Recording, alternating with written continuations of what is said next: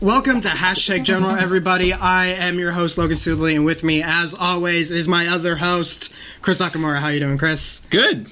Good. Doing It's great. been, uh, it's hot. It's hot. It's really hot. So we're gonna just apologize now. Yes, you do hear the fan. Yeah. It's it's hot. It's LA. It's summer. It's hot. I, I I don't think it did it. I know it hit hundred like what a week ago. Yeah. So it's like, oh, it's a nice, cool, refreshing ninety. Well, like that's the kind of thing where LA is so weird because like, the weather is always nice and it's all, for the most part very chill Yeah. weather-wise. And so when the weather kind of peaks up or down slightly, everyone freaks, Freaks out. out. Uh, but but and for summer it usually hits a little later. Yeah, I'm used to this hitting in like August. Yeah, so it's a little early and it's hot. So I'm not used to this. Not ready. So uh, apologies for the fan. Actually, no apologies for the fan. We need the fan. Um, but yeah, that means you're probably gonna get like a on the noise. And That's fine. They can deal with that. th- that- if that's if that's the price we pay for not being drenched in sweat, I will pay it. Also, if you're watching this anyway, it won't bother you. if the, There are worse things If that the sound do. of our voices and the things coming out of them don't turn you off to this show, then you're, you're going to keep watching. Uh, well, I guess let's dive in. Sure. All right. What do you got? So, you almost died, not literally, but spiritually. Oh, yeah. Okay. So Uh, going to start this story. I don't know. I just I want you to tell it because So, it makes me laugh. I guess I can go into the whole thing. So, I guess for anyone not watching, I'm a huge basketball fan. I'm a huge Laker fan. Obviously, I'm wearing the hat, right? So, like, I I grew up a huge Laker fan. Uh, the city of LA is a Laker town. Pretty much, it's a basketball town and it's a Laker town. Like the Dodgers are really good. The Rams just went to the Super Bowl, and all anyone can talk about is the Lakers right now. So it's that kind of a city where it it the city really dictates based on how the Lakers are and how they play. And, and in the middle of the season, if they're really good, the whole city kind of bumps up in terms of their mood. Everyone gets hyped. Right, and so and like you you've lived here long enough, like you've seen kind of like that up and down and that Yeah. experience, right? And so trying to think of like the best way. I guess I'll just start from the beginning because I've had so many people. This has been such a huge story, and it's been on my timeline for so long that I've had so many people message me of like, "What is going on with this?" And so I typed up this two-page thing, and I just have it in a Google Doc, and I just send it to whoever asks me what's going Oh, on. because I I didn't like ask you what was going on so much as I like had followed you enough to know that you were freaking out. yeah, so And I heard, I I guess a step ahead a bit to where I kind of step into the like your blip on the radar on the story is I overheard people talking about it on Metro and I messaged you. yeah. So uh, I guess I'll start with the beginning. So the the two most historic franchises in Laker history or in NBA history are the Lakers and the Celtics, right? So uh, the Bulls have the third most championships in NBA history with six. The Spurs, I think, have the fourth most with four, and the Lakers have seventeen, and the Celtics have eighteen. Okay, so the It's level a two sport or it's a two uh, team league. Right. In the history of the NBA, of course, now it's pretty even across the board. But I mean, in the history of the NBA, it's been Lakers Celtics. And so those two franchises have like a lot of history to them. Now, uh, obviously, the Lakers have had a couple down years. And the, the main reason why, I guess, you could kind of contribute to the downfall of Kobe Bryant and like the end of his career, where we gave him a ton of money more not because he deserved the money, but well, he deserved the money more because of like a symbolic. Like we're gonna Kobe is still a top player. He's still one of the best players in the league. Like we're gonna give him the biggest contract ever. He also spent his entire career as a Laker. Yeah, so he's probably gonna go down as the greatest Laker of all time. Well, he he him or Magic Johnson, right? So, but Kobe Bryant essentially had one of the greatest careers of all time. But we gave him what is by today's standards still a pretty gigantic contract. Just saying something considering like the supermax contract and how much money they can make now. But we gave him a ton of money in like 2009, right? Or like Yeah. two, like 2011, like a long time ago. So we gave him a lot of money, and so it ruined our cap for a long time. And then so when he went down, we didn't really have a lot. You didn't have any like young depth, pieces yeah. or depth to build on. And so the last couple of years have been us stockpiling young players and doing a really good job drafting and getting a lot of young talent. And then last year, LeBron James came, who's the greatest player on the planet. He's going to go down as one of the greatest either the greatest or the second greatest player of all time when it's all said and done, right? Yeah. So he came, and that was a big deal, mainly because his family likes to live out here. He has a couple homes out here. He wanted to start a production company. He's working on Space Jam 2 right now with his production company. So Come on like, and slam. Right. So like you got to jam, right, when you're coming out here. So the thing is with with LeBron James coming out here is that instantly puts us in contention for a championship, right?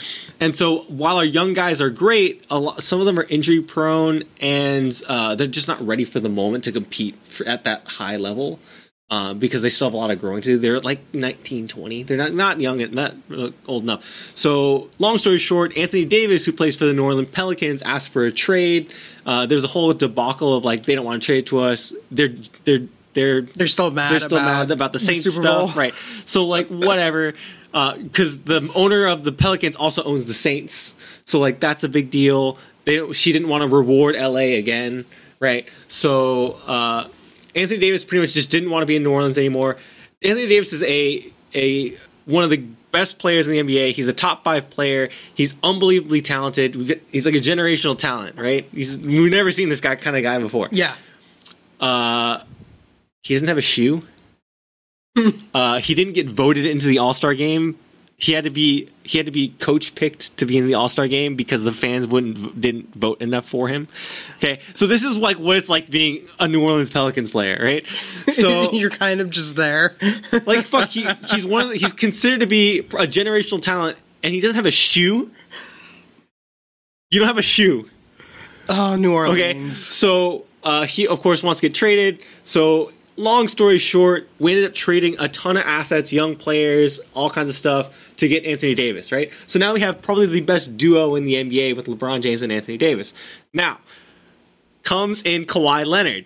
Now Kawhi Leonard is again another top five player in the NBA. He was with the San Antonio Spurs, and he also wanted out of San Antonio because of he, he felt like they mismanaged one of his injuries, and he didn't like that. And so the rumors that he has chronic arthritis and issues with his knees, which is a problem. Yeah. And so Especially uh, in basketball. Right.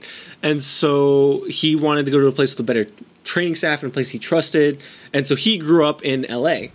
And so, of course, he asked for a trade to the Los Angeles Lakers. But the Spurs are salty because the Spurs uh, and the Lakers have had a lot of battles over the years. And Gregg Popovich, their head coach, is a Laker, like, fuck the Laker guy. And so he refused to trade him to the Lakers. And so instead, he sent him all the way out to Toronto. Oh, geez, and that didn't go well for Right. anybody. So, well, actually, This is the one time I know something. In the one season that he was with the Toronto Raptors, he won them a championship. and Canada is still salty about the fact that it isn't a hockey championship. Right. But it's unbelievable what he did. He played great, all kinds of stuff. So now he's probably the hottest commodity and he's going to be a free agent, right? So he can Yeah. go anywhere he wants. So, of course, remember, he grew up in LA, he grew up a Laker fan, he wants to come to LA. Now, while this is happening, the Clippers with Steve Ballmer, the Microsoft guy who's their owner, have been courting Kawhi Leonard all year, right? Sending scouts out to meet with him at the end of every game, like, hey, Kawhi, good game, whatever. Yeah. Taking him out to dinner, doing all kinds of anything they can Wining and dining Right. and treating and all yeah. year trying to get Kawhi Leonard, right? So the free agency happens, opens up, and the Lakers traded a bunch of other assets away. Anthony Davis had a four million dollar trade kicker, meaning that in order for the trade to complete, the Lakers would have to give him an extra four million dollars. Um, just to- that, that's a way to protect New Orleans from like you know whatever kind of making just de-incentivizing teams Yeah. to trade for Anthony Davis, right? Uh, Anthony Davis waived his four million trade kicker, like you keep it, don't worry about it. I want to come. Um, I want to come, and then plus it gives the Lakers four million dollars more in cap room, so they have enough for a, a maximum contract, which is what it would take to get Kawhi get- Leonard, right? So Kawhi Leonard's three teams that he was interested in were the Clippers, the Lakers, and of course going back to Toronto where he just won a championship. Yeah. of course it's easy to go back to the team you just won a championship with, with the staff you trust and the team you know you could win with. right? Yeah. easy. Now, uh, I- I'm I'm not losing anyone yet, right? Like you're Oh, still with me. I'm still with Okay. you only because I've been following you. Right. So this so so uh now if Kawhi Leonard joins the Lakers, we now have a historically great three player team and then you just fill the rest with like minimum contracts and like veterans, right? Absolutely insanity. Like they just dominate the league, whatever. Uh so there's all kinds of rumors. People were tracking train planes back and forth. Like he's flying to Toronto. He's meeting with Raptors. No wait, he flew back. No wait, he's at a gas station in in in San Diego. No wait, where is he? And so there's all this stuff, and it's a week of this, right? There's a basically it was like a week of watching you because I don't really follow like Laker Twitter because it's not hockey, but um, watching you basically have like a mental meltdown right on Twitter. Well, because it's this thing of the entire NBA. It's like it's a domino effect, right? So like. Hey, wherever Kawhi Leonard goes, that team instantly becomes a contender, and they have the ability to sign other free agents, or uh, there's more money that teams are like. The Lakers have money, Clippers have money, Toronto has money. Every everyone has money. no one wants to sign anything. if No one that has to sign anything if- that they if that means they can't sign him, Right. And all the other players don't want to sign anything because they want to play with him. and- yeah. Or there's like more money available, right? So Yeah. like, why would you take the minimum from this team when the Lakers could offer you more if they don't get Kawhi Leonard, right? Exactly. So like, why would so that everyone's just waiting for Kawhi to make this decision? Now, Kawhi is a notorious uh, slow decision maker. So there's a story of him going to college. He he went to San Diego State and played for Steve Fisher. And so Steve Fisher said that they weren't even sure if Kawhi was going to come to their school until he showed up for summer school classes. Like he just showed up and was like, "Oh, I guess he's coming to San Diego State. Great, now we have him." So stuff like that, right? So there's all kinds of rumors back and forth. There's all these leaks, all this stuff going on. Everyone's trying to figure it out, and then all of a sudden, like some random Saturday night, he just tweets a picture of the Clippers logo. And so the whole NBA goes, "What the fuck, the Clippers?" Because the Clippers are like the notorious like shit franchise that no one ever wants to play for because they're like the little brother of the Lakers, right? Yeah. you're just like in the shadow of the Lakers, and they never win anything. it's the Mets. Right. So then what happened was that Kawhi ended up, I guess, talking Paul George into demanding a trade from the Oklahoma City Thunder. Paul George is another top 10 player. And so he just signed a contract with the Thunder last year. So he still has three years left on his deal. Now, the funny thing about Paul George, Paul George grew up in Palm Springs, grew up a Laker fan, uh, wanted a trade from the Pacers, demanded to be traded for the Lakers. They said no, trade him to the Thunder. Uh, then when he was a free agent, I guess he liked it in Oklahoma City so much he didn't even take a meeting with the Lakers. He just like went to re-sign with the Thunder, and so like Lakers fans were like very much fuck Paul George. So then I guess he demanded a trade from the Thunder with three years left on his contract, which is kind of a dick move because you just signed that thing. Yeah. Uh, and then so the Clippers sent over a king's bounty to get Paul George, which made Kawhi Leonard sign. So now they have a great duo, and they're a championship favorite. So now both the Clippers and the Lakers are championship favorites in the NBA. Like they're one and two in the NBA, which is absolutely insane, which is crazy. Yeah. Plus, that set off another thing because now the Oklahoma City Thunder aren't in contention for a championship anymore, which means Russell Westbrook, their other star, demanded a trade as well. So then, like this whole thing of like a domino effect of just the entire NBA just reshifted in the matter of two weeks. And it's all because of this. It's all because guy. of Kawhi Leonard, right? Which is absolutely crazy. If he just went to the Lakers or just went back to the the Raptors, nothing really Nothing would have happened. Yeah. But like because he went to the Clippers, it completely restructured how the entire NBA looks right now, which is absolutely insane. But okay, continue. Moving on because that was way too much information. That was way too much information about something that I'm sure everyone here was like, yes, this is why I tune into Two Nerds. I know. Um, Now, I guess the final thing before we actually jump into our main stuff is the earthquake. Yeah. How was that for you? uh, first one I was in bed, so me and Samantha were kind of just like hanging out in bed. She was watching cartoons on her iPad, and I was sort of just like half awake. And then the whole room started shaking, and she got up and she asked me what was going on. And I was like, "Oh, it's an earthquake." And then so she tried to try to like surf the bed. you know, like whatever. It's th- whatever kids do, right? So whatever. Um, but yeah, and then the second one, we were at the mall in Target, and like that place cleared out hella fast Oh, I'm sure. because the second one was like way stronger and Yeah. way longer, and so That second one was a good over a minute. I was both times I was here at home. The first time I was doing dishes, and James has a little like wheeled. Right, Sure. you can see it. It's Yeah, right here. it. It's all just off screen. it's like a cart. it's a little cart on wheels and it has uh, like a bunch of like glass uh, wine bottles and so i'm like doing dishes and all of a sudden it just starts rattling i'm like is a truck driving by and it just kept going i was like no it's not a truck this is an earthquake okay and just kept doing dishes um, Point time out first. I'm imagining James with this wine cart, like wheeling it over to me and like serving me wine with the with the with the white with the white cloth. Yeah. Would you like some Would wine, you like sir? some wine, sir? Continue. Second time. The second time, um, I was doing some work for, and I, this is something we talked about in a previous show. I've been working recently for uh, Saving Throw, their channel Right. on Twitch. Um, and they were doing a broadcast at the time. So they're live. Their studio is in LA.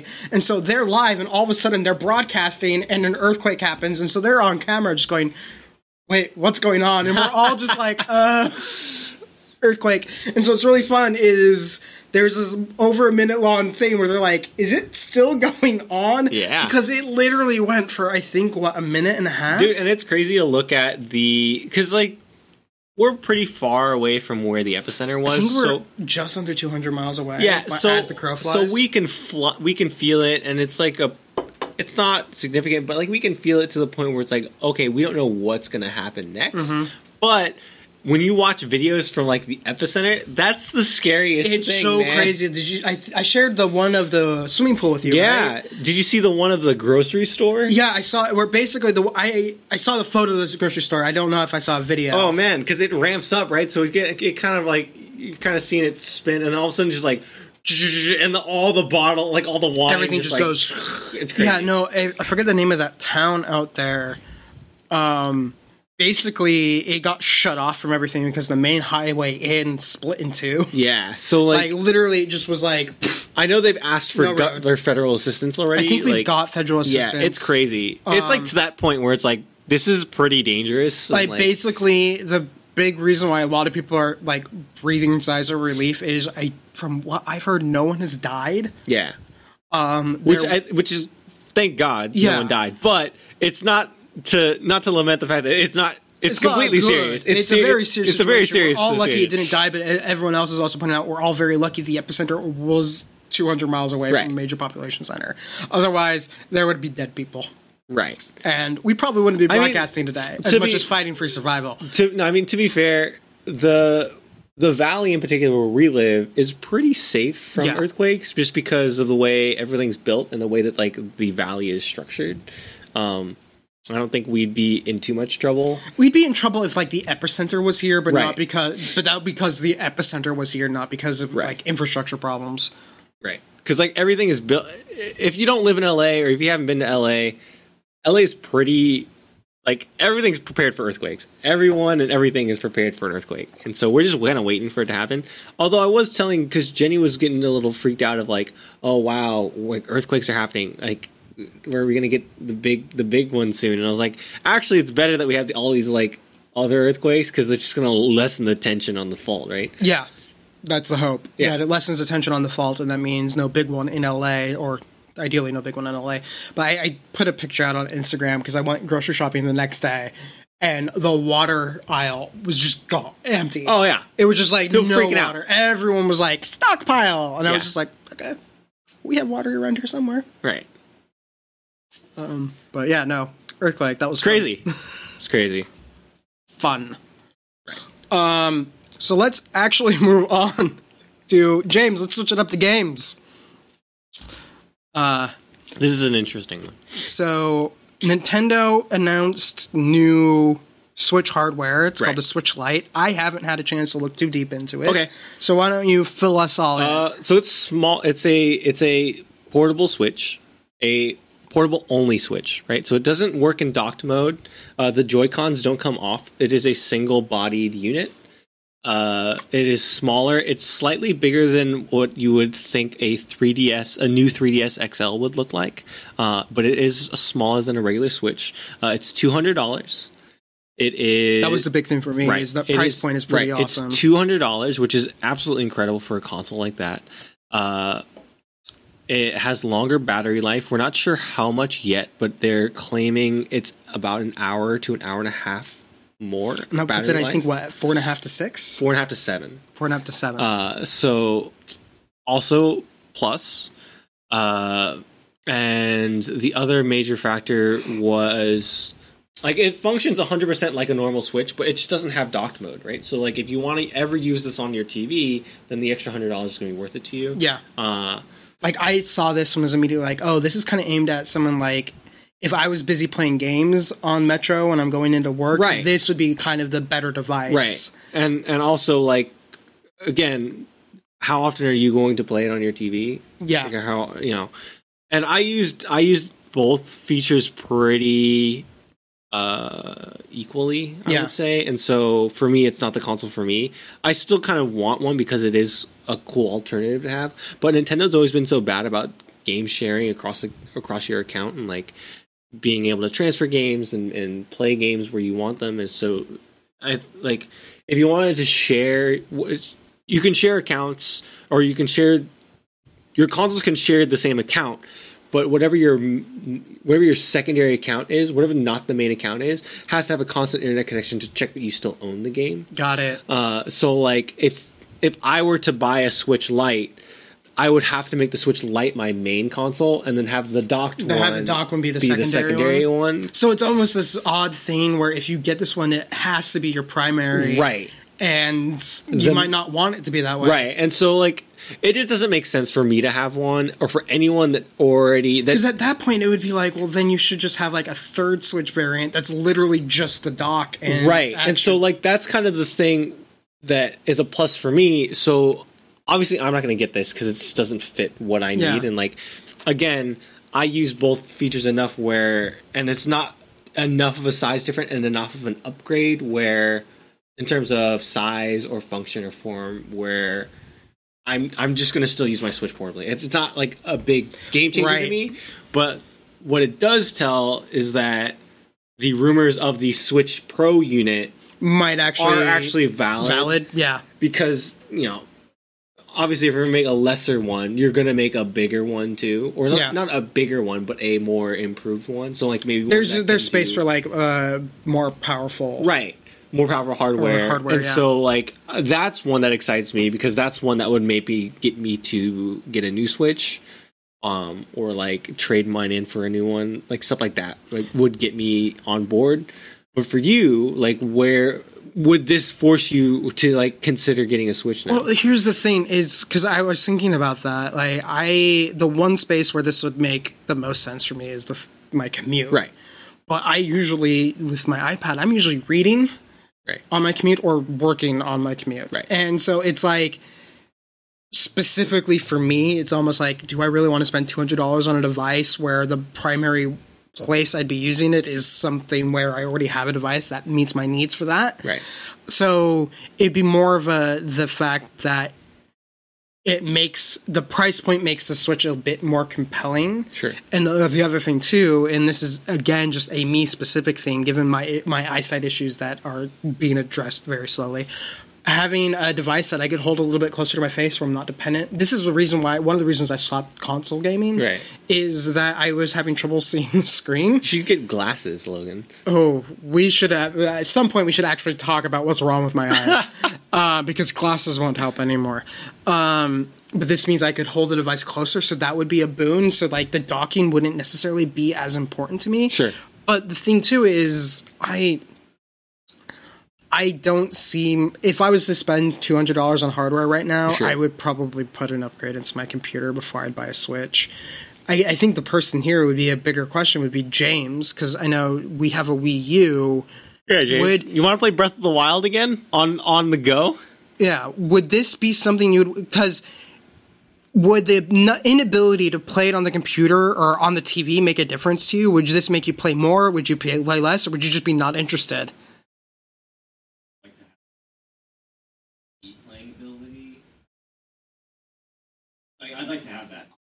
Right. Yeah, It's just the flexibility, right? Exactly. Right. I mean, like to me, the what makes the Switch appealing is the flexibility of it. And so, like removing that from the equation, I don't think that that's Yeah, like appealing to me. the more I think about it, the more I feel like this isn't intended to be aimed at. It's the same reason why they made the 2DS, right? Yeah, Like, remember they made the? Do you remember the 2DS? It was Yeah. it's the 3DS, but it's a instead of a clamshell design, it's a slab. Yeah, yeah, the one that's like all flat. Yeah, that was made for children. That's what um, I was like. The more I think about it, the more I think this is kind of aimed at parents who want to maybe buy a tablet or a game device for the kids, but they don't want to spend full price Right. on it, but are willing to plunk down a couple hundred bucks. Right. And like the the thing is to me is like the extra hundred dollars. I know it's the it's mainly the dock, right? Yeah. the dock is ninety dollars retail on its own. Obviously, MSRP doesn't really mean that that's what it's worth, but I mean, like the hundred dollars, a lot of that is the like you're basically the dock, Yeah. right? And so, to me, like if you're gonna if you're willing to plug down two hundred dollars already, the extra hundred dollars for the ability to dock and have the flexibility is not like is worth it. Yeah, if the, the extra hundred dollars is the thing that's going to make or break you getting the Switch, I don't. I don't think the Switch is for you, right? A, Like, it's probably not for you, or B, if it is for you, just save up the extra hundred. right. Uh, and, and so obviously, like it's easy to say that, like save one extra hundred dollars, right? Like Yeah, it's, easy to say that. It's easy to say that. It's not easy to necessarily do right and then depending on your situation like I- i'm not here to judge i'm just saying like it just doesn't make a lot of sense to me Yeah. um, the interesting thing though here was that nintendo came nintendo has had a history of holding on or being very vocal about like having their pillars of their company and so like i remember when the ds came out they were like no the game boy advance is still a a big pillar of our company right? Yeah. and so it was like for a while it was GameCube three or Game Boy or GameCube DS and Game Boy Advance, and then eventually they were like, "Fuck the Game Boy Advance, like mm, go away," right? And then for a long time they were like, "Yes, the 3DS is out, but the DS is still a big part of our family, right?" Okay, get rid of the DS now. Yeah. Right now, they they're still saying like they came out with this. They made a really public statement about like how the 3DS is still a major pillar of their it's company. like I see this too, and I'm like, why? At this point, it's Thi- almost like they're asking this- for the death of the this- Game Boy. Yeah. in particular, even more so than the Switch. This thing kills any notion that the the 3DS is a focal point of their company because they Right. literally made a portable They made only. a, they made a portable only console, and it's like, why would you buy a, A 3DS? portable gaming platform? and remember, a 3DS is not is is uh, still a hundred like hundred and twenty dollars. Yeah, it's like Right, like for an extra seventy bucks, you can just get a Switch. I know it, it's like a, it's a no brainer type right thing. and the only the only obviously there's still there's still great games on the switch or on the 3ds and there's it is an incredible library of games Yeah. but i don't like is it is it a good investment at this point no probably not Yeah, but uh i'm curious because this is the longest they've stuck with the, like because they've said this for switch has been out for almost two year two three years now and so they're still saying that the 3ds is a pillar of the brand it's like i don't know if that's Is it? like- is it yeah. Like I saw this and I was surprised that it wasn't like, and the 3DS has been phased out. right Like it's, yeah, i don't know man i don't know but. I don't know. It's an interesting- It, it, it's again, it's one of those things where it's like if I was to have to buy a Switch today, like if someone was like, "Logan, you have to buy a Switch today," or I don't know, horrible things will happen. Right. This would be the one I'd pick up, not just because it's cheapest, because it, for my use case, Right, it, it makes sense. But it's like if I was like thinking about it as like a longer term investment, it's like it doesn't make as much sense unless it's going to be only your if if you're the only one who's going to play it and you're never going to play it on like your couch. right again i have a lot of friends that only play portable mode and so like yeah this is perfect for them Yeah. and like again a case by case basis i'm just saying for in general it just doesn't seem like this has a, a lot of uh valid like Its use Valid- case is very limited. right i don't think this has a lot of like positive things versus a regular switch I Yeah. don't- maybe the size thing but uh, otherwise i have no idea why you would Yeah, it's it's interesting, I guess. Um and we'll leave it at that. Let's move on, James. Let's go to TV. All right. So, Stranger Things 3 came out. i have not i have not checked it out yet You haven't i've checked it out heard good things though I I enjoyed it. okay Um It's I guess let's go because you haven't watched it yet. Let's discuss like one business side of the thing. sure because we've talked about this briefly the idea of whether or not so like i think we first talked about it in like with the mandalorian over whether or not the mandalorian should be released weekly or Right. all at once and what i found interesting is nielsen had viewer numbers or nielsen's viewer numbers which may or not Sure. may not be accurate netflix of course probably has incredibly accurate numbers Sure. that said that stranger things where Game of Thrones was seeing around 15 million viewers an episode. Stranger Things, they estimate it's currently seeing about 12 million viewers an episode, Okay. which is really good. But I was thinking about it. It's like, why is it? And I think this is more to my whole thing of where you should be putting them out weekly instead of all at once. Is it feels like no one's like everyone's talked about it And moved the- on. and then already moved on. Yeah. And I guess it's kind of weird to think about how I, because I didn't finish it until yesterday, Right. and I feel like I've missed the entire conversation. Sure. I mean, I would think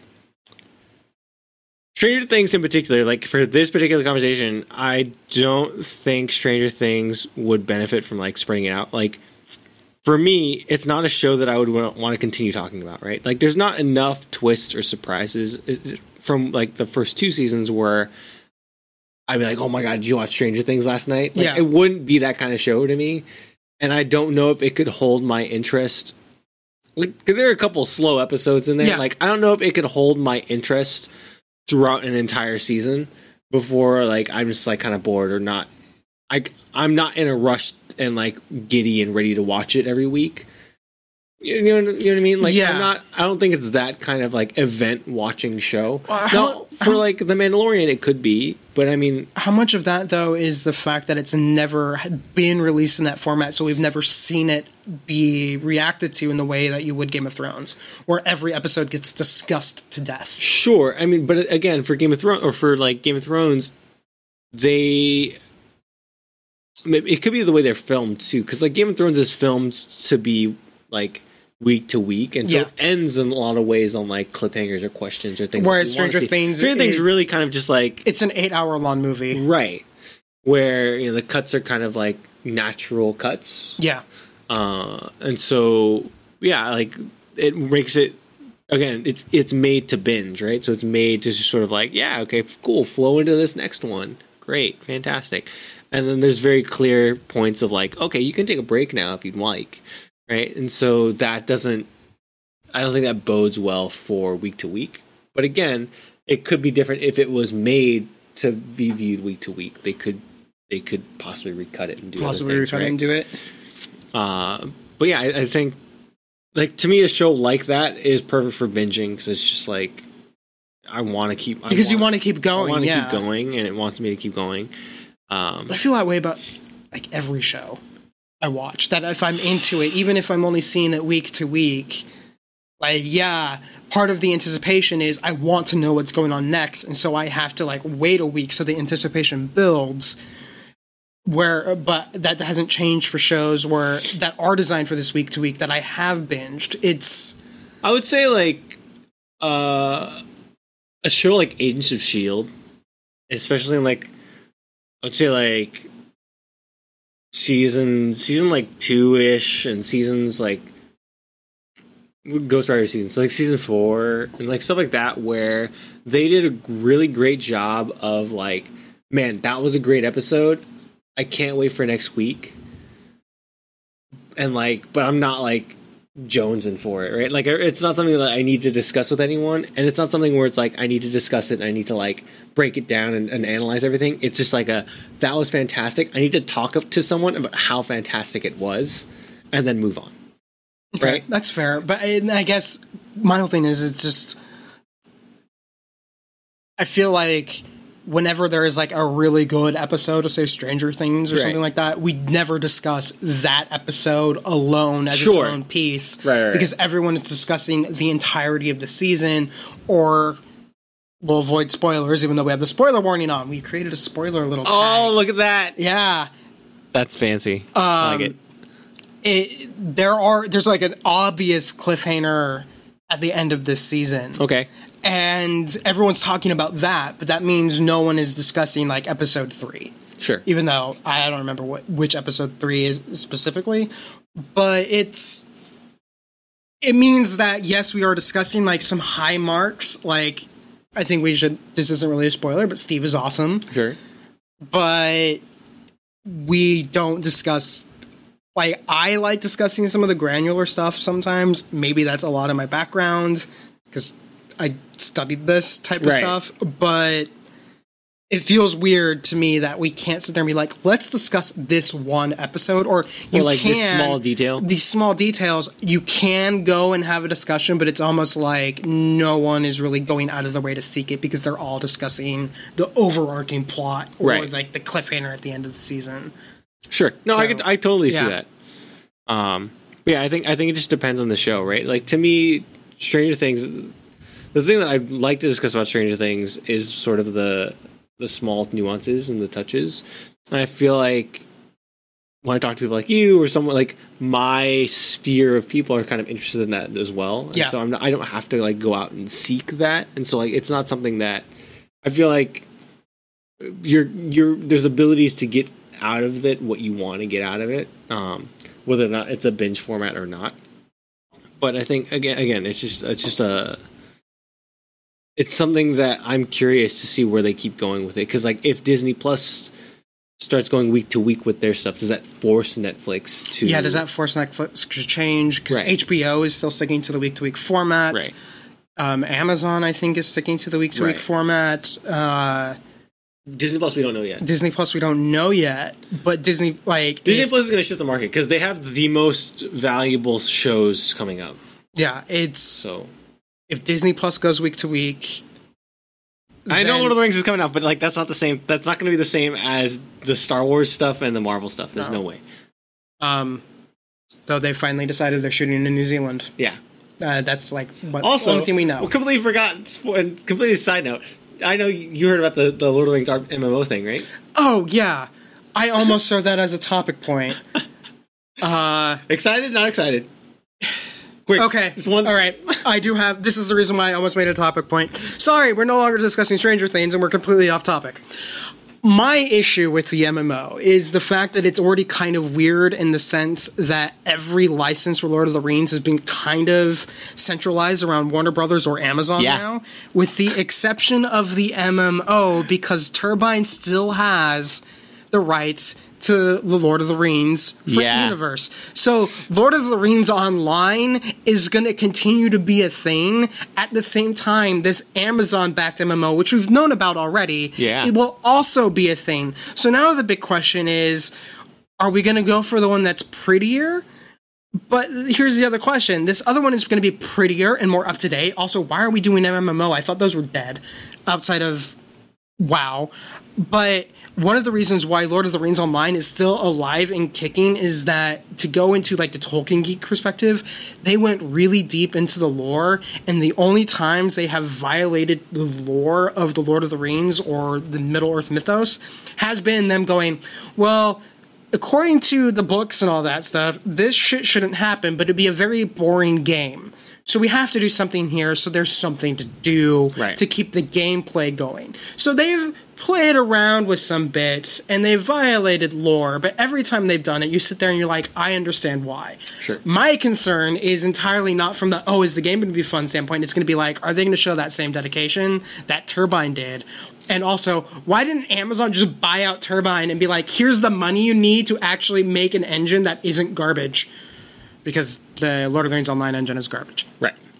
But yeah, that's my whole thing on it. Is it's just more of a I knew you'd have thoughts.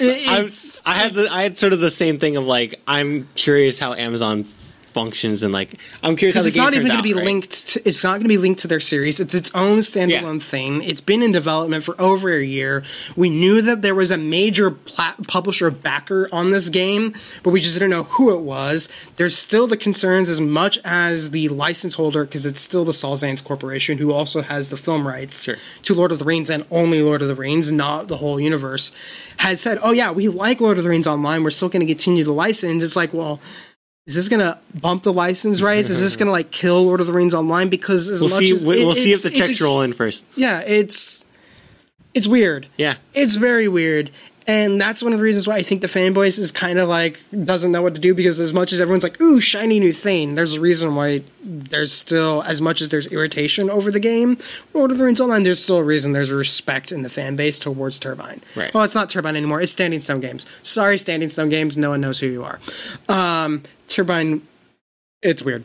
There's Sure. history. Things changed. Companies got bought out. Whatever. It happens. It happens. So yeah, I did have thoughts.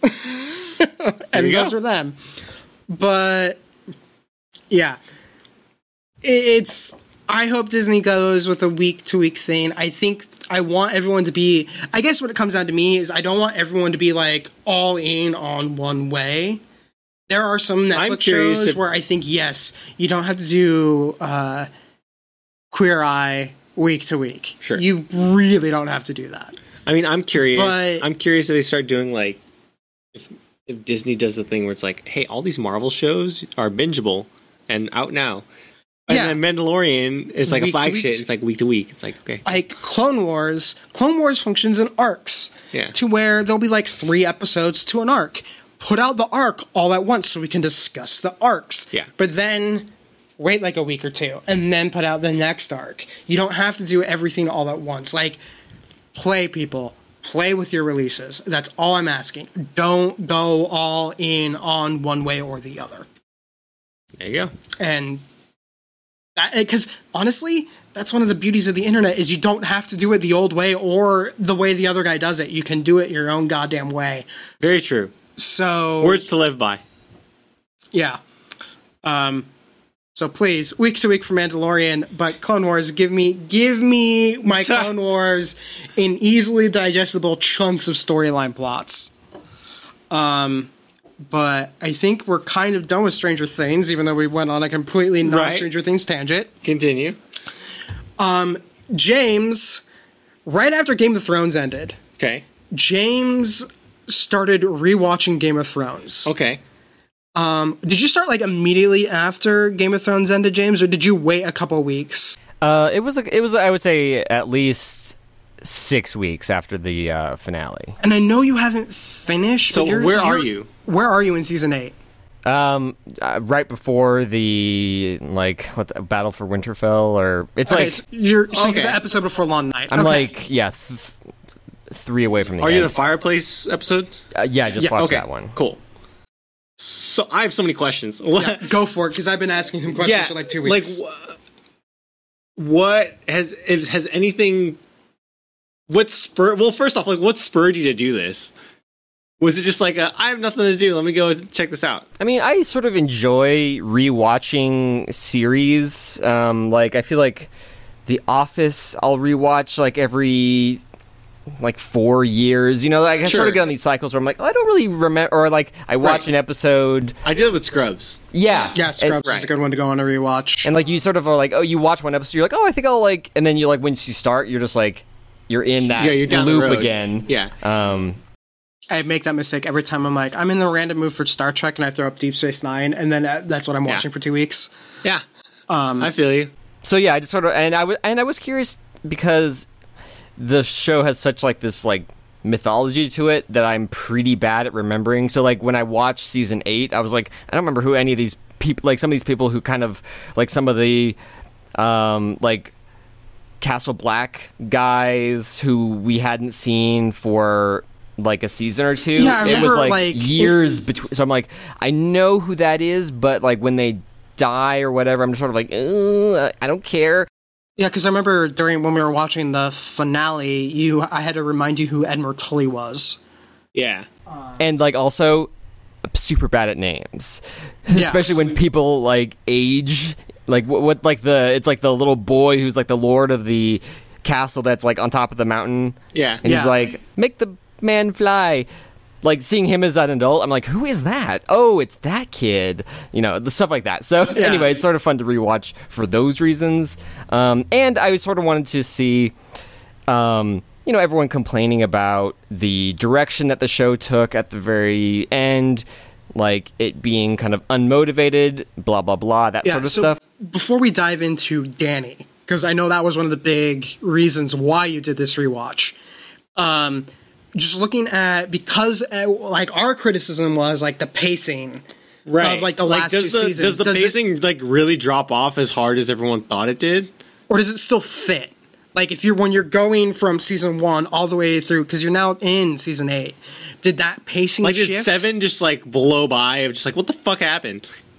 I honestly did not mind the pacing. I feel like the s- story. I mean, it's just like I mean, also the story was picking up too. Right. the, Like the we, story you were picks up, approaching Endgame. and like you sort of, I feel like what people liked about early seasons was that people could kind of be like sh- you could kind of cycle through characters and be like, oh, that person just dies, and you're like, what? And then some new people show up, but like eventually you sort of have to like settle in and kind of be like, okay, here are the main characters.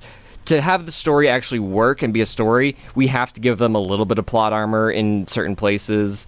Sure. Um, or a lot of plot armor and others. Exactly. I'm not like a complainy person. I feel like the show is the show and like people who complain about the show not going the exactly the way they want it to, it just seems unnecessary because like that's every like every show and like every like what if the books went in a different direction? Would you complain about that because it's like Sure. the original material?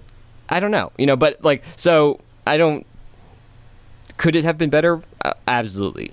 Um it would have been nice. I feel like if, if the episode count had been kind of consistent throughout every season it would have felt more like the same kind of thing where like the show kind of plods along.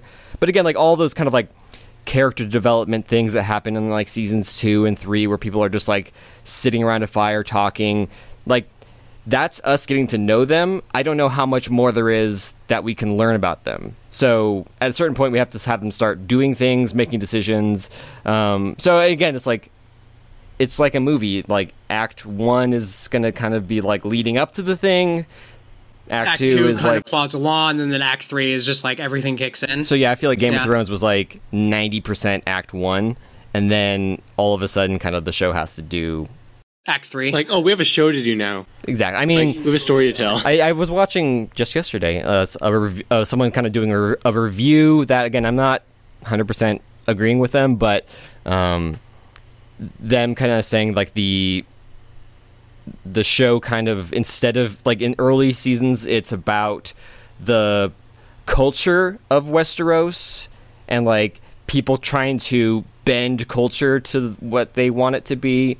Whereas like later seasons it's just kind of about those characters. So it's like it goes from like kind of like external motivations to like internal motivations. Right.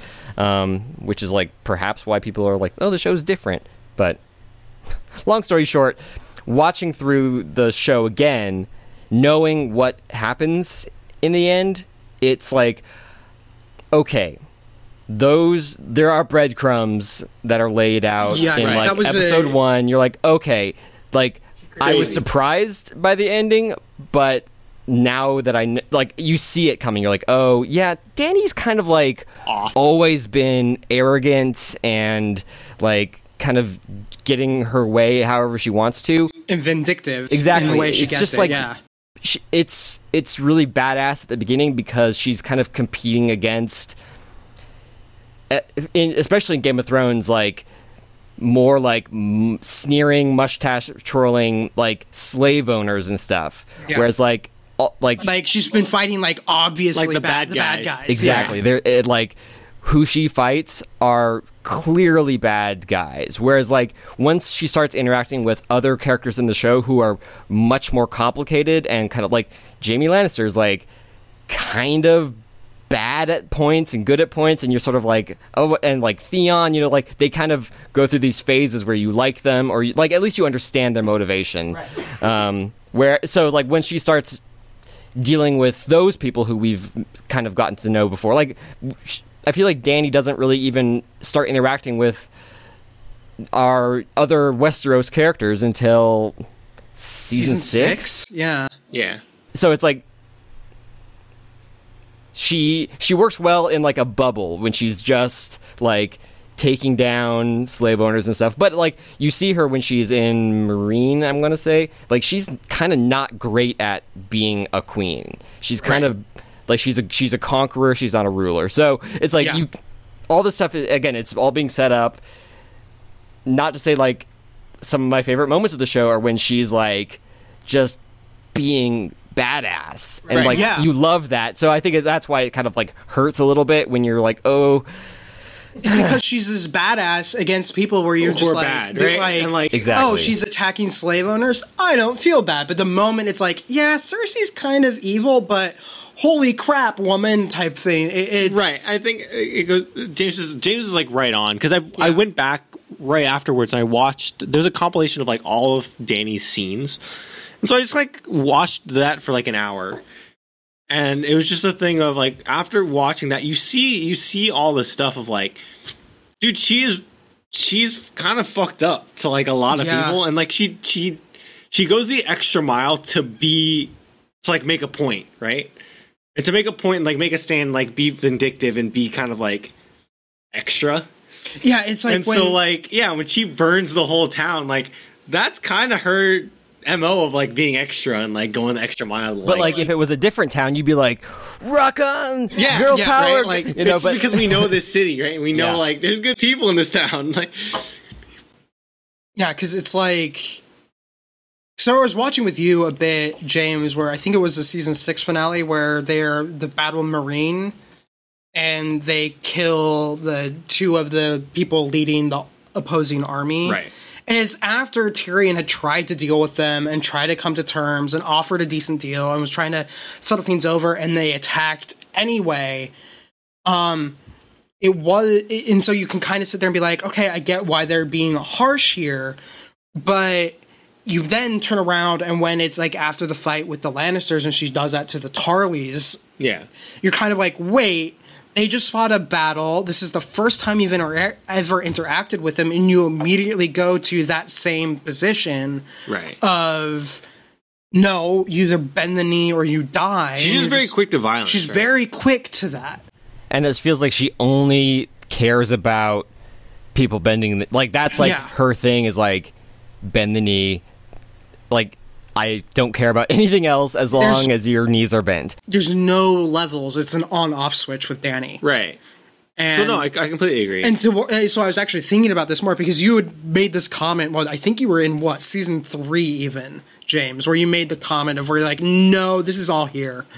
Yeah. Um, and like you know her relationship with um i'm spacing on her name like her friend who like does her hair uh, Missandei. Missandei yeah it's like that relationship i'm like oh again having not seen the show like going into season 8 having not watched the show for i believe 18 months or like what was the Yeah. gap it's like you forget about those like again the little game of thrones moments that that you forget because they aren't the plot, but it's like it kind of helps the characters.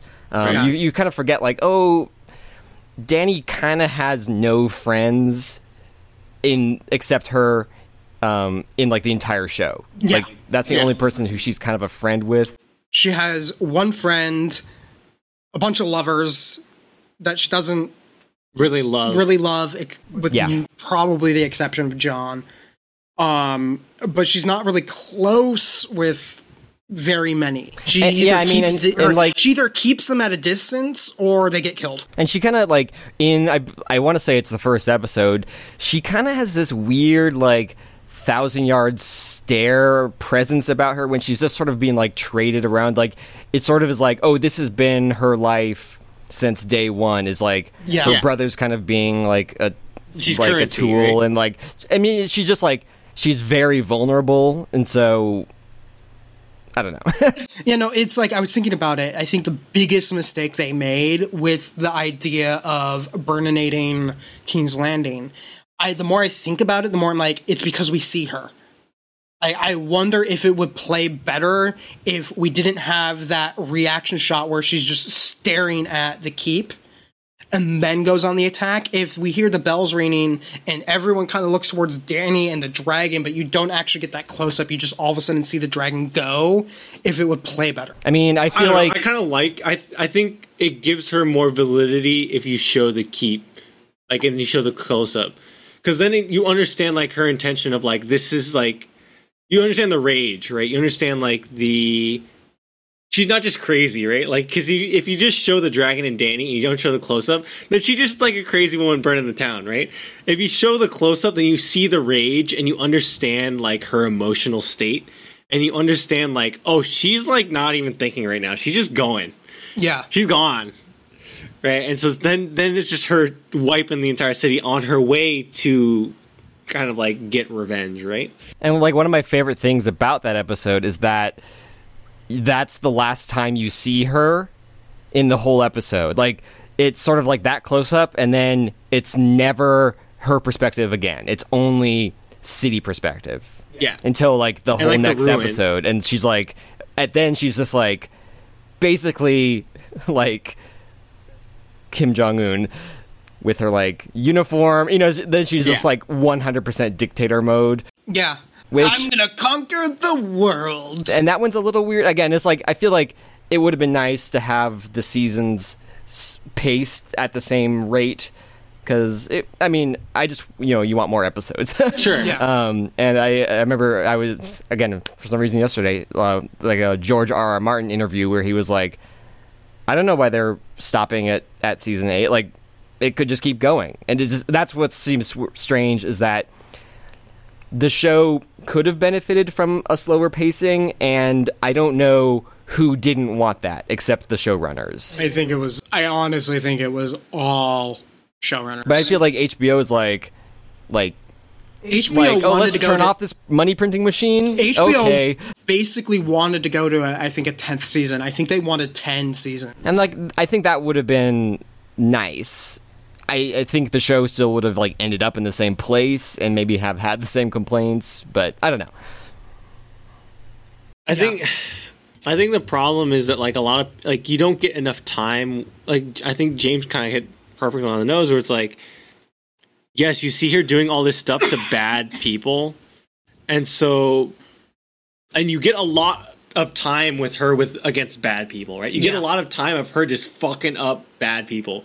Then when she gets to the Westeros characters, there's so she has such little time with them that you don't get to see her be that like you don't see get to see the her do that to enough Westeros people to understand like oh it's not her turning it's that these people now that she's doing it to are different right? It just kind of happens and it happens very quickly and so like I feel like if you had an equal amount of time of her dealing with Westeros people as she did with like the super bad people then it wouldn't be you- as much of a turn it wouldn't feel as drastic as everyone would be like, why is she doing this? Why is she acting the same way to our favorite people that she did to these slavers? Right. Yeah. So like, it, you know, I, I don't think that's the same. I, I think that's the the issue that you're running into. Like, she just didn't have enough time to interact with these people for you to like Realize that she realize never that, changed. like she never Yeah. changed, right? She Yeah. just she, that's that's how she is.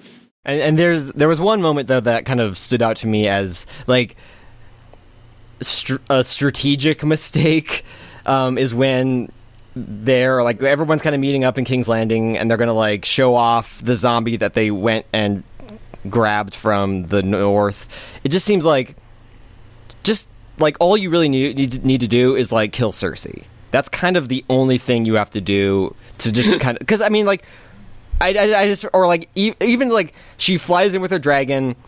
Everyone who's everyone is like right there. Just go like, just like flame blower, and then you're done. Like then you have everything that you wanted. It's like, oh, okay, we're done. Now let's save the planet. I mean, maybe, maybe I'm mistaken, but that was one thing where I was just like, it seems like just like I you're you're like- being too like formal. I guess like old fashioned war was like more formal, the- but at that point, their concern is the army of the dead, right?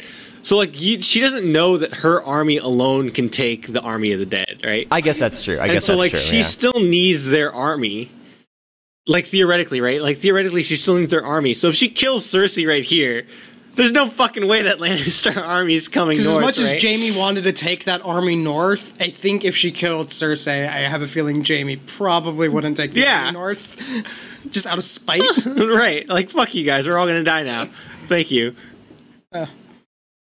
Oh, I actually, my whole thing with the, the to speak of tactics, I was surprised that she didn't send the Lannister army north and just stop at Moat Cailin, which is that one point where like you can't really cross without taking this castle. It's just like just siege it there. That way they have to siege it from the north. Yeah, maybe the north would have an easier time of it, but just like there, it's like, haha, now I got you trapped. right But then I don't know. That's me. But also, it, there's some implication that there's like no Lannister army anymore, um, because they all got burninated. But yeah, no, I, I think it's been interesting because I haven't been rewatching with James, but just to yes. catch him Right. and like discuss it, it's been interesting. yeah that's really cool I actually i really like that So let's move on uh, to movies. So, our one little blip before we jump into Spider Man. Okay. Uh, what'd you think of the Mulan trailer? Uh, I loved it. Uh, I know a lot of people were mad about the Mushu stuff and the, like the music stuff, which gotta say, a little disappointed about. Uh, just because I love Mulan and like music and Eddie Murphy are some of the like probably the best parts of that entire movie. Uh, but yeah, I mean, I it looks great. Uh, I'm I'm very happy with like their casting choices. Um, and so I like the idea that like they're going really traditional with it in terms of like the reason they gave for like no mushu and no music was like they really wanted to stay true to like the cultural stuff. Yeah. and I love that. I think that's great.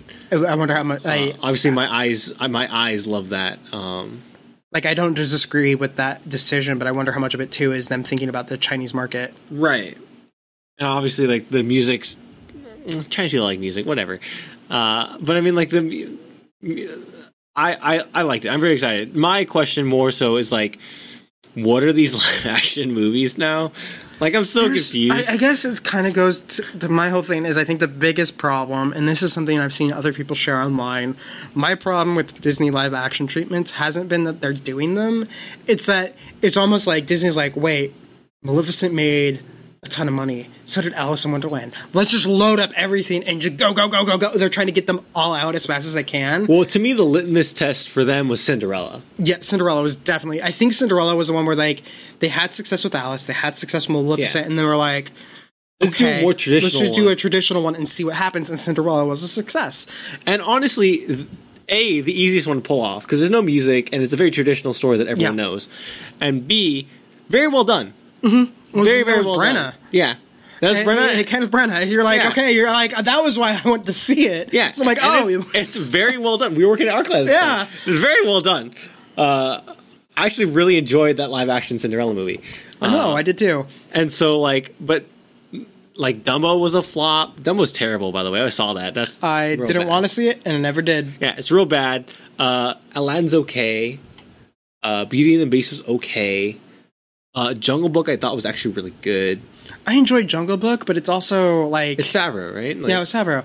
My, I guess what it comes down to for me was it was like if Disney had instead of trying to like get them all out like rapid fire, it was instead like I think one of the reasons they initially found success is they released them in March, which is the slow time. which is a slow period that's kind of become early summer, so there's not so much competition. Right.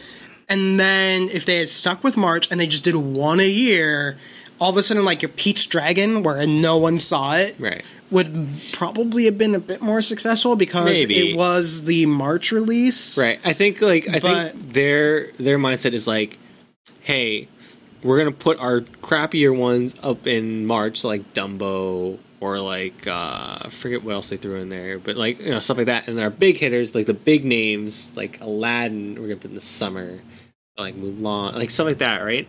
Where it's like, I don't know. I'm just confused as like the direction of these because some of them are like direct one to one remakes of the animated films, and then other ones are like reimaginings or like like this Mulan one's almost completely different than the Right. It's, than it's, the its animated own film, beast. right? Right, where the where it looks like Lion King is is a one to one to the animated film, pretty much. Actually, much. I've heard that it's not. really Um, because it from the trailers it looks almost exactly like it's a one to one, and then with the music and everything. Yeah, apparently they made some. I haven't seen it yet, but apparently they made some changes, and it's just like. I guess my whole question with the li- it, it, it's less again. It's not that they're doing it. It's more like, what is your strategy besides Yeah. like, Like, like, is there a strategy? Like that's the problem. Is it doesn't feel like there's been like a thought But the- process the, put problem, into it. The problem is, is they print money, so it's not like it's not like they need to worry about it because they're going to make money anyway. That's true, and so they're just not realize. It just is like okay. They're just like, hey, we're going to get talented people to make these movies and then release them whenever. And if they do well, great, whatever. Great. If we're Disney, it's not like we have a Marvel movie coming out in a week. Yeah, Star Wars is ending the year. We're good. they could literally release one Marvel movie and one Star Wars movie a year and be good for the rest of their careers. Yeah, they would. they really would. Like, basically, they they're the Hollywood equivalent of a mint. That's all they need at this point. It's crazy. Everything else is icing on the cake. Yeah, Dude, remember they have Frozen coming out later this year too. They have Frozen coming out later this year. It's one of the reasons why everyone's They had like Toy when they Story. They had Toy Story this year. It's like what my whole thing when like everyone dunked on Star on Solo and its box office performance. It's like, yeah, I don't think Disney was crying. They don't care. Like Lucasfilm cares. Lucasfilm cares. Disney don't care. I think Disney was probably like, oh, we should have made more money, but Whatever. we're still rolling around in Force Awakens money before we're going to worry about it. Besides, like, oh, we ate like a hundred million dollars on the film that we made because that was the only reason we were able to keep one of our screenwriters on. Guys, don't Whatever. worry. We got we got the we got the Mother of Dragons in one of our movies. We can now make Qi'ra dolls for Galaxy's Edge. Okay, We're good. we're good. That's all we needed. yeah, it's. Uh. Also, they do have Qi'ra dolls at Galaxy's Edge, which Oh, I'm was sure. saying like. Is, if if it wasn't Emilia Clarke, would that character have resonated with anyone, and would they be making merchant for her? No. I have a feeling that she was going to be a major character in like a like in a spinoff because one of the rumors was Solo was supposed to be launching like the Star Wars uh, underworld universe type thing. That'd be cool. And so I have a I feeling actually really Emilia- like that element of that movie. Yeah, and so the theory was that Emilia like uh, we might not see Han Solo, but we would probably see like Emilia Clarke with uh, Maul, yeah, right? and have there be a Maul focused movie. that'd be cool. Um, I'd still be down for that oh, because I, be thought down she I thought she was great in that movie. I have a feeling that that might become one of their Disney Plus things. Is trying to do. Hey, Emilia Clarke, we know you just spent 10 years doing a long TV show that was super grueling Let's do like, another one. consuming. But let's do another one for Disney Plus. I, I think. I think that might be their switch. Is that all their plans for like the underworld might get switched over to Disney Plus? I'd be down. I'd be down down for for that. Um, but let's dive into Marvel some more. Let's talk Spider-Man: Far From Home. What did you think? I loved it. Of course you did. Yeah. I loved it. Uh, I mean, like, there's all, there's, there's some things I had problems with, but like for the most part, I loved it. I love how Tom Watt or Jon Watts does an amazing job of nailing like the awkward high school conversations. He, it's to a T. Like, it, it's Yeah. to the point where it makes me cringe because I'm like, why was that? Like, ooh, I did that. I still do that. Yeah. it's like, uh, What do you think, though? I enjoyed it. I, I guess it comes down to like the, my whole thing about trying to like. We've talked about this, the, like the difference between Star Wars and Marvel, like why I place them on two different tiers, Right. and it's more of that. Just the whole thing of, yes, I enjoy Marvel movies, Right. but they, they're. I I guess I'm getting tired of the formula on some level, Right. Or, I mean, to- or where I want them to do more than just the formula. Right. I mean, to me, it's I I'm starting to view them less as films and more like monthly comic releases. Yeah. Like, uh, oh, cool, more story. Great. Yeah, it's like that's not necessarily a bad thing. No. but it's you know it's i go in knowing what i'm gonna get and i get exactly that Yeah. and nothing more And like, and admittedly that's better than a lot of directors out there where i feel like i walk in and they like they just they're competent Right. everything is executed fine but you're not walking out going oh man the direction in that movie is amazing Right. that's how i'm kind of hitting with well, like marvel that's kind of thing where it's funny where I think we've getting we've gotten spoiled, right? Where it's like, uh, right when we got home from seeing Spider Man. Uh, Shazam had just come out on on digital and Blu-ray, and Yeah. so my dad had never seen Shazam, so I was like, "Oh, we'll watch Shazam." So we watched Shazam. Like halfway through, my dad goes, "What? What is this shit?" And I was like, you know, it's kind of funny to see how, because like when you put Spider Man and Shazam side by like Shazam's not a terrible film, but like when you put it side by side with Spider Man, you're like, wow, this is pretty garbage. right And you- it's- and you're like- there's and that's the crazy thing as much as i'm criticizing it it's like marvel is still on a completely different tier than anything dc's put out Right. And it's like and it's amazing that Marvel has such a blueprint, right? Like they have like everyone talks about like the MCU blueprint of like, oh, these movies are kind of cookie cutter or whatever. Mm-hmm. Like they have this plan and they have this feel to their films, and there's literally a map, a 20 film map that you can look at and go like, this is how you make a superhero movie. And like then you look at DC and they're just like flopping around, going like, I don't, I don't know, stick this at the wall, like, Yeah. see what, you know. And you're like, where, how?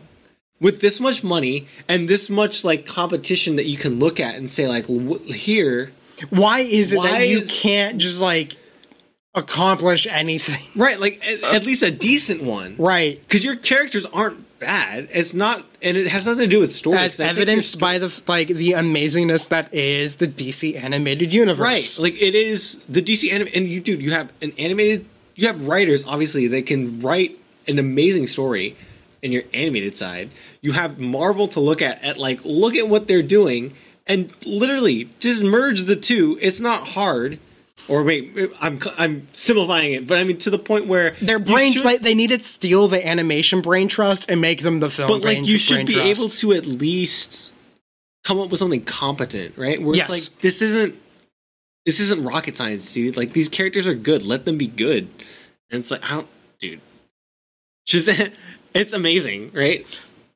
Never saw it. Probably won't see it. it it's it's there's like a good two-thirds of that movie where you're just like what the fuck is happening it's real bad Ugh. No, I.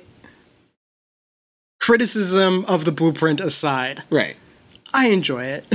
Yeah, Like- I, I I really enjoyed it. I think the I was scared of Magneto or Mysterio being. Uh, oh God, no! I feel like I really like Jake Gyllenhaal. oh yeah, but I was scared because Mysterio's powers are weird, Yeah, uh, and so I was like, because remember the, in the comics he's a stunt guy that he's a stunt specialist and an actor that uh, wants that you know realizes he's not going to make money in Hollywood, and so he uses his knowledge of stunts and smoke and special effects to become a supervillain and like uses pyrotechnics and stuff like that. Yeah. right? Uh, spoilers. Uh, he uses drones in this film. Oh, we have the spoiler. okay, up. cool. So he uses drones in this film Yeah, uh, and like Stark Tech. And I love the scene when the turn happens in the bar Oh yeah. where he goes. Because I was sitting there in the bar and I'm like, Peter, why aren't you wearing your Right. mask? right, and so like when they do the whole thing in the bar where they have the turn, and it's like, you know, thanks to this person to this person, and like they're introducing his team of people. Like it's not just Mysterio, right? Like he has a team of people. Uh, also, when they're doing the rehearsal of it, and like he's like going through the beats of like, here's what we're doing, and here, blah blah, blah, and it's rehearsed, and you can tell like, oh, okay, this is how they're doing it. This is super cool, and I like this. Um, I love the.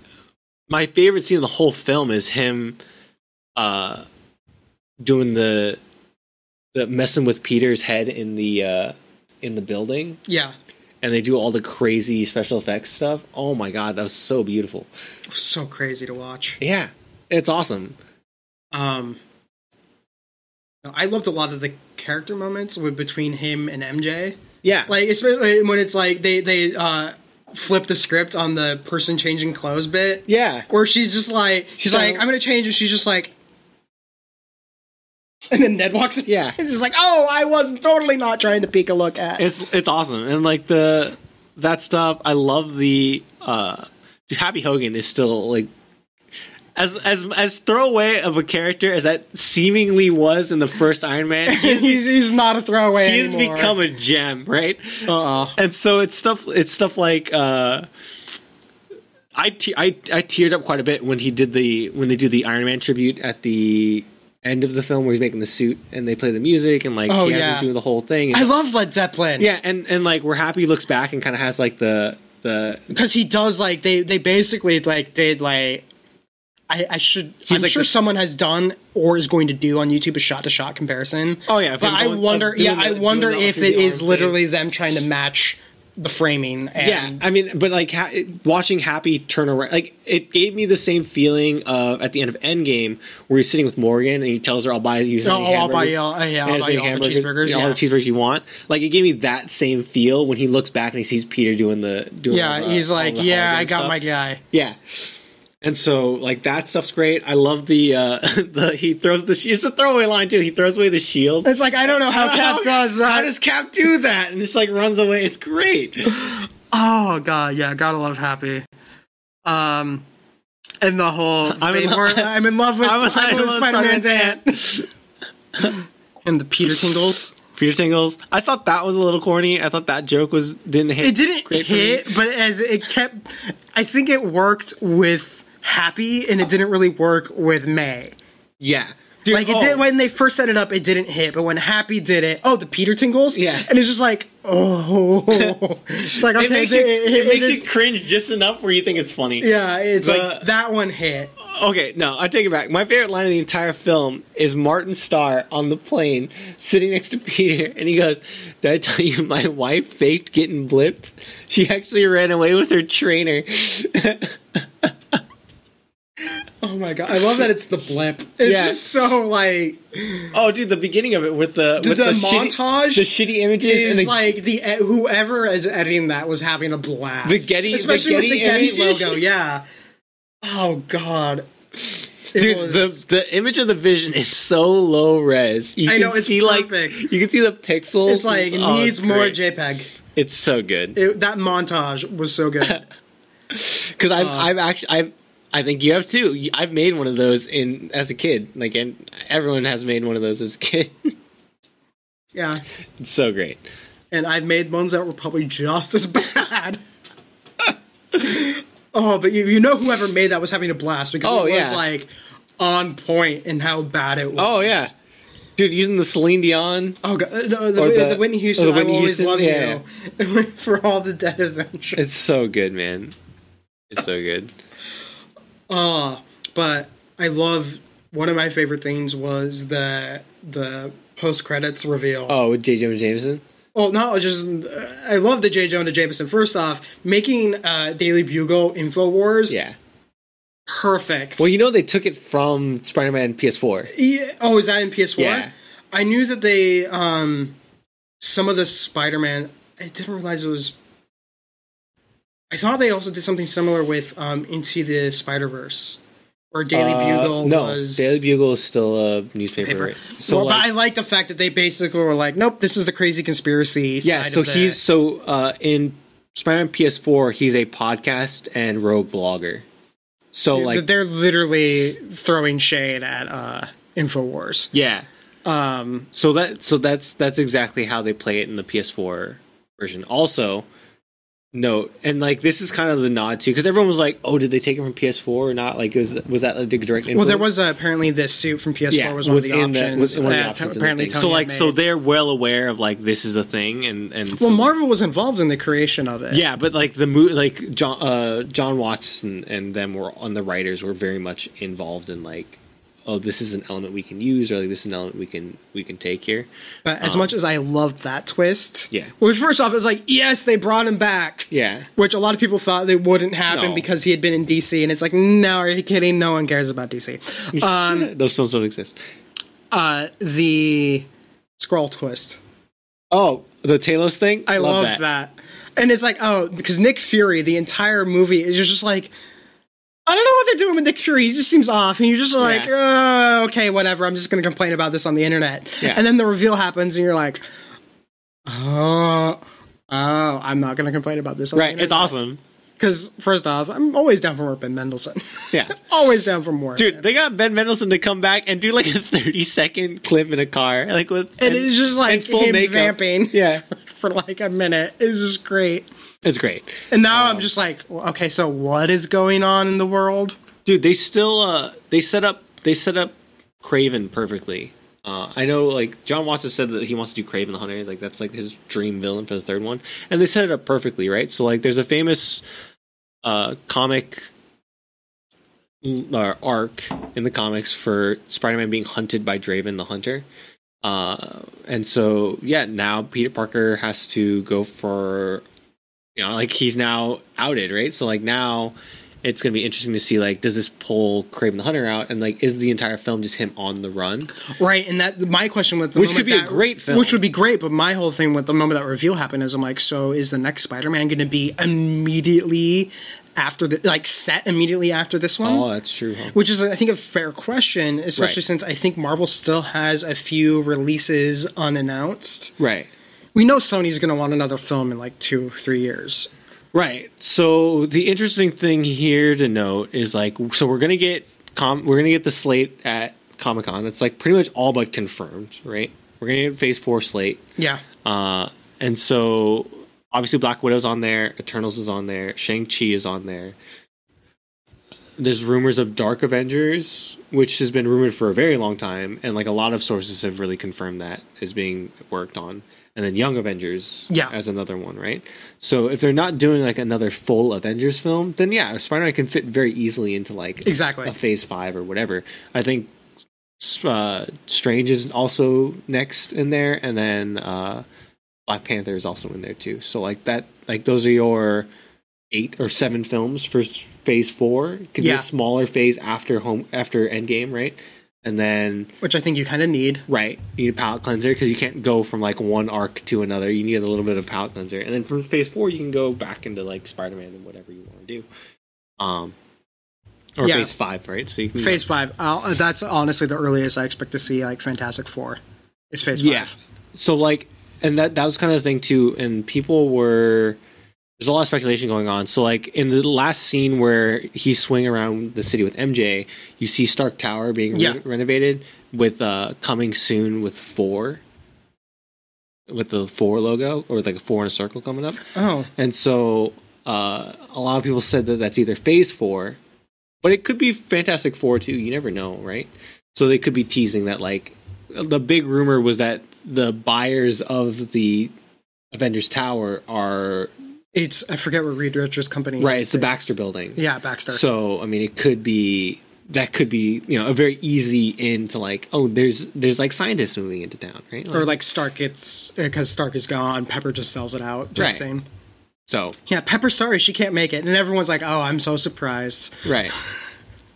also, I was looking at that check, dude. Stark Company makes a lot of money, and hey, They give what fifty five thousand. fifty-five thousand dollars. Come on, Pepper Potts, open the wallet. Nah. Pepper pots.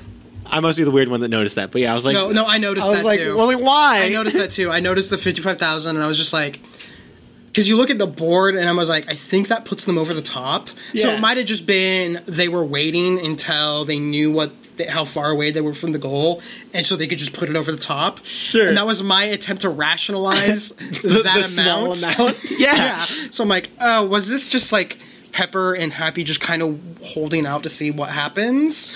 Or is it literally Pepper is just being cheap? yeah. I don't, I don't know. And also, fifty-five thousand, such an arbitrary number. That's why I was wondering if it was them just literally like, here's the check to put things over the top right. from Stark. Uh, but I uh, that was seemed to be an odd thing. But no. What do they call the third movie? If it's, if it's the Hunted movie, is it uh, is it Spider-Man running from home? Yeah, because they got to keep the home thing Yeah, going. That it- seems to be the trend. Run- is it Homecoming, running from home? Far from Home, House away, Arrest. away from home. Spider-Man away from home. Uh, Homeward Bound. Oh, that could be good. and it involves him uh, making friends with a cat and two dogs. So, what, what if what if he's under house arrest and Spider-Man locked and home? Locked at home. Spider-Man ankle bracelet. Spider-Man house arrest. Uh, I don't know. But yeah, no, it was it was fun to watch. Yeah, You know, I enjoyed it. my chagrin about MCU notwithstanding. Sure. But uh I think we just have two different viewpoints of like how we're treating the how we're treating it because like I'm treating it very much like a like a two hour episode of a TV show. Well, it, it's I go in and I know I'm going to have fun and I know I'm going to enjoy it. Right. But it's it's the I guess it comes down to the thing where I think Star Wars on some level I think Lucasfilm is trying to make things that where they can sit down and you can say that they are a film. Right. I mean, you saw it with Last Jedi, right? Like Last Yeah. Jedi.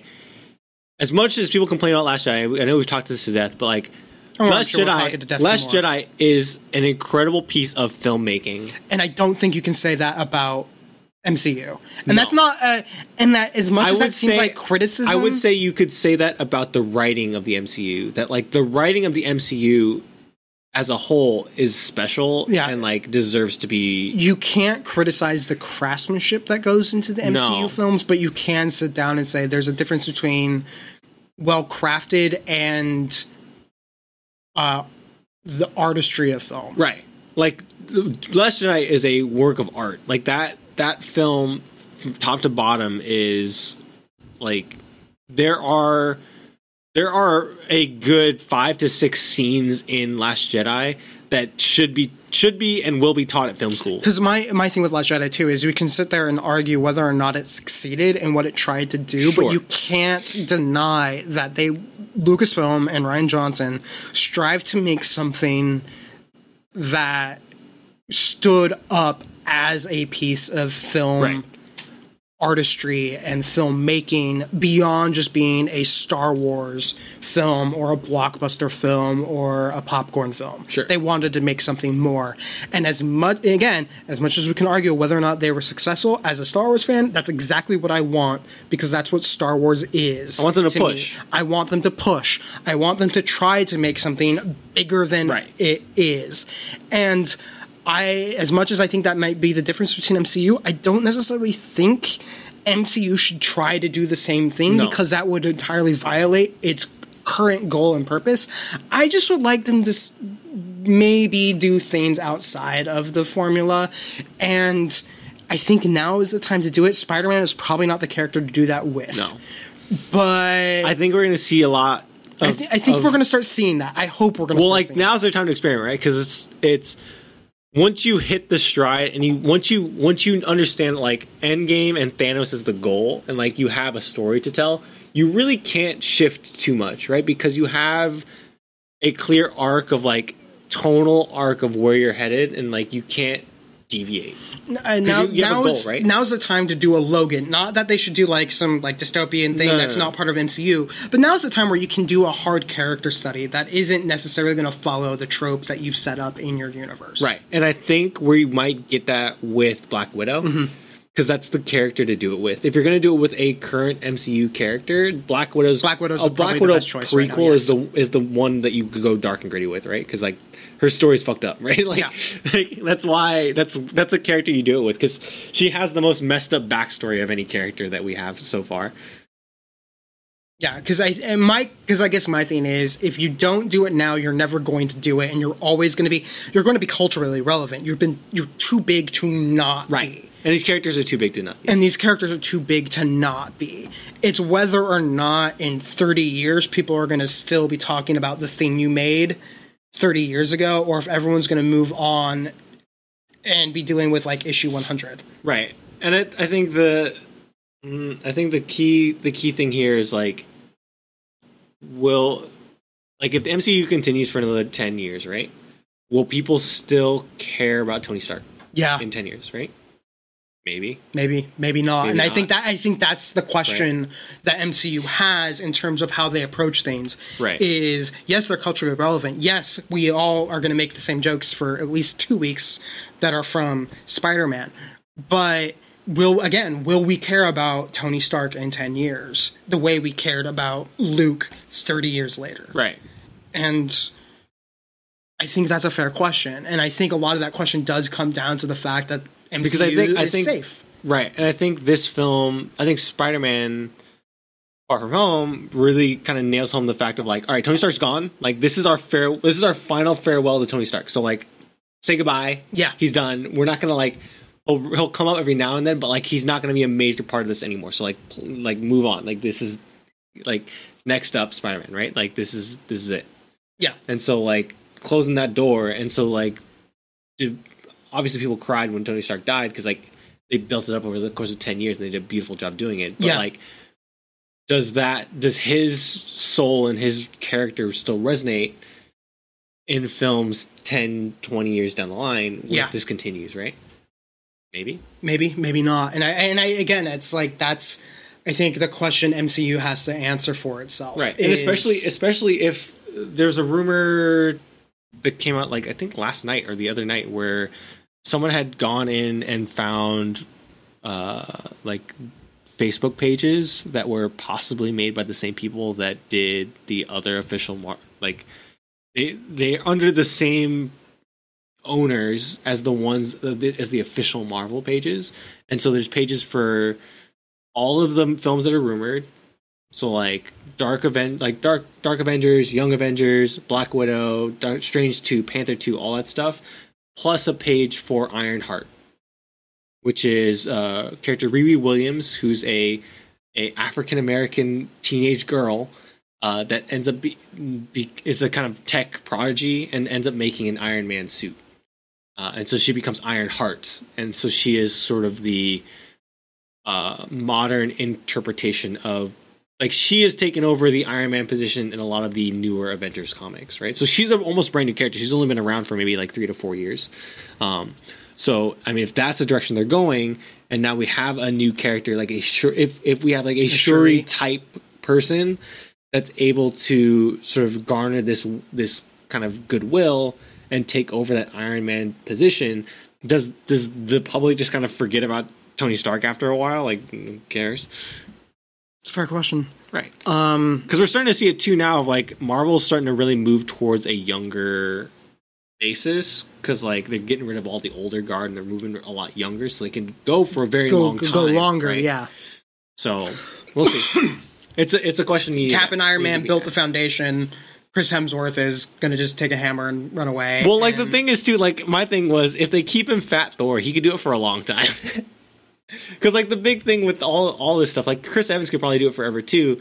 It's just a thing of like the workout schedule and the routine, and also like, like Chris Evans was really starting to get like career wise. Chris Evans has been trying to phase directing, out of yeah, right. he's trying to phase out of acting, and so like it got to the point where he was only really doing Captain America and smaller, interesting roles because he wanted to work with so and so, like. Right. Snowpiercer. Like, how many American A-list actors are going to go work on a Korean film? also Snowpiercer, not bad. Yeah, it's fun. Yeah.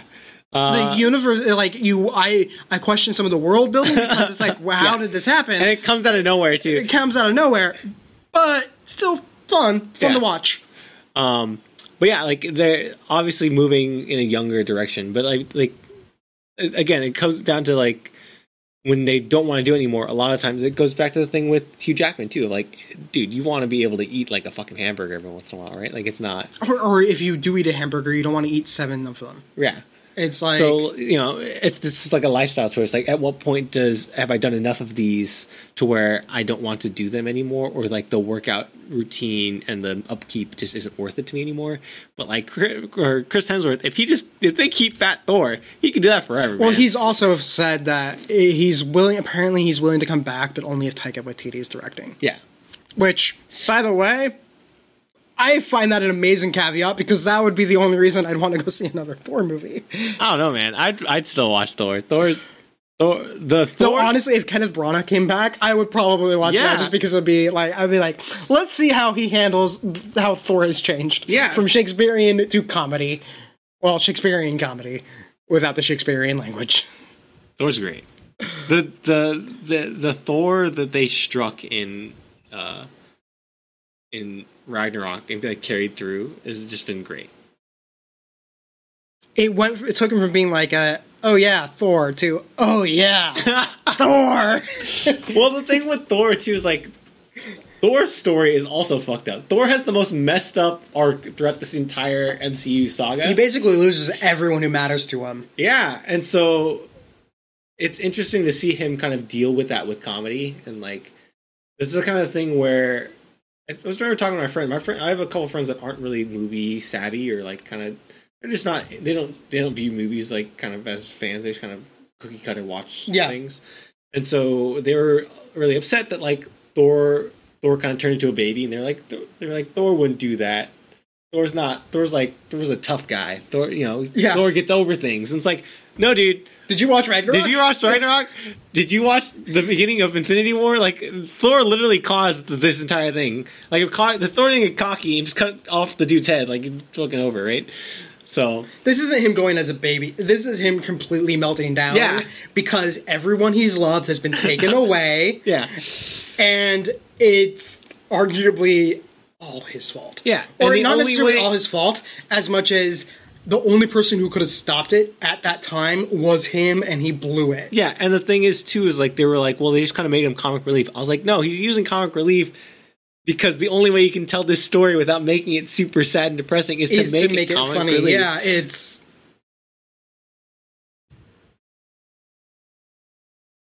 Yeah. But yeah, Always a good option. I do want to know what's going on in Cosmic though, because what is Nick Fury doing? Uh, a lot of people think it's Sword, and which makes a lot of sense too. So like Sword is the more obviously the more aggressive side of Shield, where it's like uh, Shield is there to defend the Earth, while Sword is there to make sure that you know, like, hey, if a threat comes, like we're ready to fight, we're ready to Because my first thought was like, oh god, he's on his like the scrolls. Maybe they're doing Secret Invasion. I'm like, wait, no. He, Talos is asking him to come back. Like, please, I can't do this Yeah. type thing. Like, I kind of messed up. Sorry. yeah. So and Uh, and, and, then he's like walking around complaining about where's my shoes. It's like, oh, he's in charge. Yeah, he's in charge, and then like obviously there's a lot of construction going around him. So uh, I'm assuming it's sword. I'm assuming it's sword, which makes a lot of sense. So it's like a they have a big space station that's there for uh, more aggressive actions to be taken place by Shield. So makes a lot of sense for that to exist. Especially since like cosmic universe is becoming a bigger and bigger and more important part of the universe. Yeah, so especially if they do Eternals, that's gonna be a bigger thing. Uh, of course, Captain Marvel's there, uh, Guardians of there. Uh, if they do Fantastic Four, Fantastic Four, of course, will be there. Um, so yeah, a lot of cosmic stuff coming in. Which cosmic stuff is always sort of the more I wouldn't say important, but it's like the it's like the causality for events that happen on Earth Yeah. right? So like it, when you think about it, building up cosmic is more important for the be- For the grand, like the, the long term survival Right. of the MCU. because you can't have like Secret Invasion doesn't happen if you don't do cosmic stuff, or like uh Contest of Champions doesn't happen if you don't do cosmic stuff first, right? Like so you need the cosmic stuff to be able to affect the Earth stuff. So Yeah. We'll see what they do. I'm sure we'll know more with uh, Comic Con this week. I'm excited. I'm Um, ready. My body's ready. Do you It's, if see it's the? Uh, not at Comic Con, like D23 is coming up soon too. but do you see the Russos? Oh, Russos no. Russos tweeted a thing out with the date and time of the Marvel panel with Avengers music behind it. What are they doing? I thought they were being. Hey, there was a there was talk going around that they were going to be leaving Marvel and were tr- circling Lucasfilm, and then they ended up doing Magic the Gathering. Yeah. And now, every, what, what? I'm thinking I wonder if it's because they re-released at the theaters. may, no, because I mean, I, I would think they're either doing they're either on the panel to do like a retrospective of like the MCU or something like Maybe. that, or or they're doing either Dark Avengers or Young Avengers because that would be like ten years down the line. Not, not 10, maybe it'd be like three, four years down the line where like they have time to refuel and retime Yeah. to like finish their Magic the Gathering stuff, and then they can move right on back to a Marvel project. Uh, because again, like the Young Avengers and Dark Avengers, like those films seem like they would be right in their wheelhouse because it's the it's the character pieces that they love to do so much. Character in an ensemble. Yeah. So it could be great. I'm excited, but like everyone freaked out because they tweeted out a thing of like it was just a it was an animated thing of the date and time of the Avengers or the Marvel MCU panel, and then it was uh just like Avengers music behind it. They didn't no no text no nothing just the just the just the video. We shall see. I'm Yeah. sure we'll talk about it. Yeah. The boring answer is they're there doing a retrospective of the MCU. And watch as the boring answer is the real answer. Yeah. Um, but I'm sure there'll be other stuff going on. Like, I mean, it's Comic Con. Like, they have to announce something because they they have to announce the slate or at least they're gonna they're gonna confirm Black Widow. and- They're, they're gonna announce, if they don't announce the entire slate, they're gonna announce some of the slate. But D twenty three is I think also in a couple weeks. yeah. So it well, remember when they announced Phase Three, they just did it on like a random Thursday that's true. in like a th- fucking some theater. They're Marvel. Everyone will come to them. Like Yeah. they don't have to worry about press coverage. Um, but yeah, I think. But they could steal Comic Con if they did this. I mean, the last time I was at Comic Con, Star Wars stole Comic Con. Yeah, Um, because uh, Force Awakens hadn't come out yet. sure. But anyway, anything else you want to discuss? No, I'm good. Yeah. I'm fantastic. Four. it's as just as good as Fan Four Stick. Fan Four Stick. If you've never seen the Fan Four, Fantastic Four movie that came out a couple years ago with Kate Mara, go and watch that movie you might need a drink first. I haven't watched it. No, yet, no, no. but- Don't even drink. Just watch that movie, but don't go into it thinking it's a serious film. Go into it completely as a comedy. And it is one of the funniest movies you'll ever see in your entire life. Then afterwards, after you watch it, go on YouTube and type in fan four stick review and watch that review. And it is also one of the funniest things you'll ever see. And it's fantastic. Great. All right, you have a homework assignment, people. Uh, other than that, I think we're gonna wrap it out. James, roll credits if you haven't done so already.